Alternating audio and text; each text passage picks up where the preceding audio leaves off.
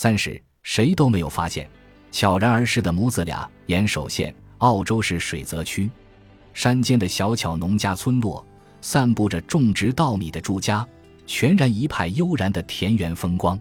在宁静的村落中，母子俩同时去世的消息给当地带来了巨大的冲击。这是在恬静的农村突然发生的一起悲剧。去世的佐藤满享年九十一岁，儿子武生前与母亲共同生活并看护着他。母子俩去世后，警察及自治体调查发现，首先死亡的是儿子武。当时六十四岁的武患有重症肝炎，突然病发倒下的武不久便身亡了。家中只剩下因病几乎卧床不起的母亲满。武承担了母亲的看护工作，包括吃饭、上厕所等所有事宜。武去世后，满的内心该是多么不安无助。深夜或是清晨的时候，在气温达到冰点以下的房间内，满不停呼唤着武的名字，找寻着儿子的身影。遗体被发现时，本该无法行走的满离开了床铺，身处通往起居室的走廊上。为了来到武的身边，满挣扎着前行，最后在距离武的遗体仅两米的地方停止了呼吸。武就是在与走廊仅一扇拉门之隔的起居室内身亡的。发现母子俩去世后，首先赶到现场的是满的妹夫佐藤忍。为了解当时的具体情况，忍带着我们前往遗体被发现的住宅。从村庄出发，沿着狭窄的山路，不断往深处前行，终于看到了母子俩生前所居住的房子。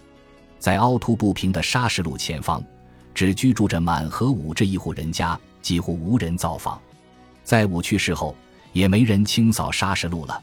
驾车驶过，一路异常颠簸。据悉，冬天的时候，也是五一个人为这条路扫雪。走出山路后，能看见一处蓝色的大屋顶，那便是佐藤满、佐藤武母子俩生前的家。下车后，只见房子周围种植着许多蔬菜，温室大棚的框架还清晰可见。母子俩曾经是认认真真的在种植着蔬菜，因为满喜欢吃芋头，吴每年都会在田里种很多芋头，吃不完的时候就会送给熟人。在玄关的泥地上停着一辆轮椅，这是满生前所使用的轮椅，恍然给人一种错觉，家中似乎会有人出来迎接我们。这里的一切还停留在母子俩去世的那一天。人用钥匙打开门，领我们走进家中。进入玄关，迎面可见的便是起居室。过去吴总是在这里悠闲歇息。紧邻着起居室的房间内摆放着一张看护用床，这里曾是满生活的地方。房间内整齐摆放着简易坐便器和纸尿布，由此可见吴一丝不苟的性格。忍向我们描述了发现母子俩遗体时候的情况。武是在这间起居室去世的，他当时钻在被炉里。身上盖着被子，可能真的事发突然吧。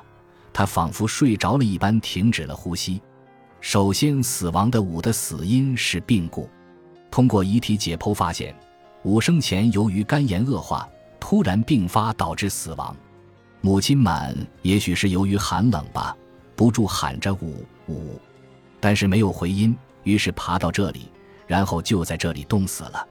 满的遗体被发现的地方。正是通往吴所在的起居室的走廊，满无法独立行走，因而即便察觉到武的异样，也没法前去查看情况。但他还是离开床铺，靠着手臂的力量拖着无法行动的身体，朝着吴所在的地方艰难前行。途中体力耗尽，没能最后再看儿子一眼，满在走廊上就停止了呼吸。满的死因为低体温症，在零度以下的彻骨寒冷中。满仍就义无反顾地离开床铺，为确认武的情况，贴着地板拼命前行。据悉，满是在武病故几天后去世的。在这几天里，满是怎样生活的呢？作为两人的亲戚，人表示，母子俩最后的时光也是一同度过的，这也许也是一种宽慰。他哽咽着说道：“母子俩生前关系很好，很长时间以来都是两个人一起生活。在武去世几天前。”年末的时候，我与武见了面。当时的他看起来一如往常，我们喝完茶便道了别。没想到那竟是我最后一次见他。到生命的最后一刻为止，母子俩都是相伴相依。满和吾一直以来都是两个人相依为命，现在的他们应该在天国一起生活着吧？在母子俩生前生活的村子里，有一处微微高起的小山丘。我们与人一同前往山丘上的墓地。正值黄昏时分，墓地四周的景色被落日染上了橘黄色。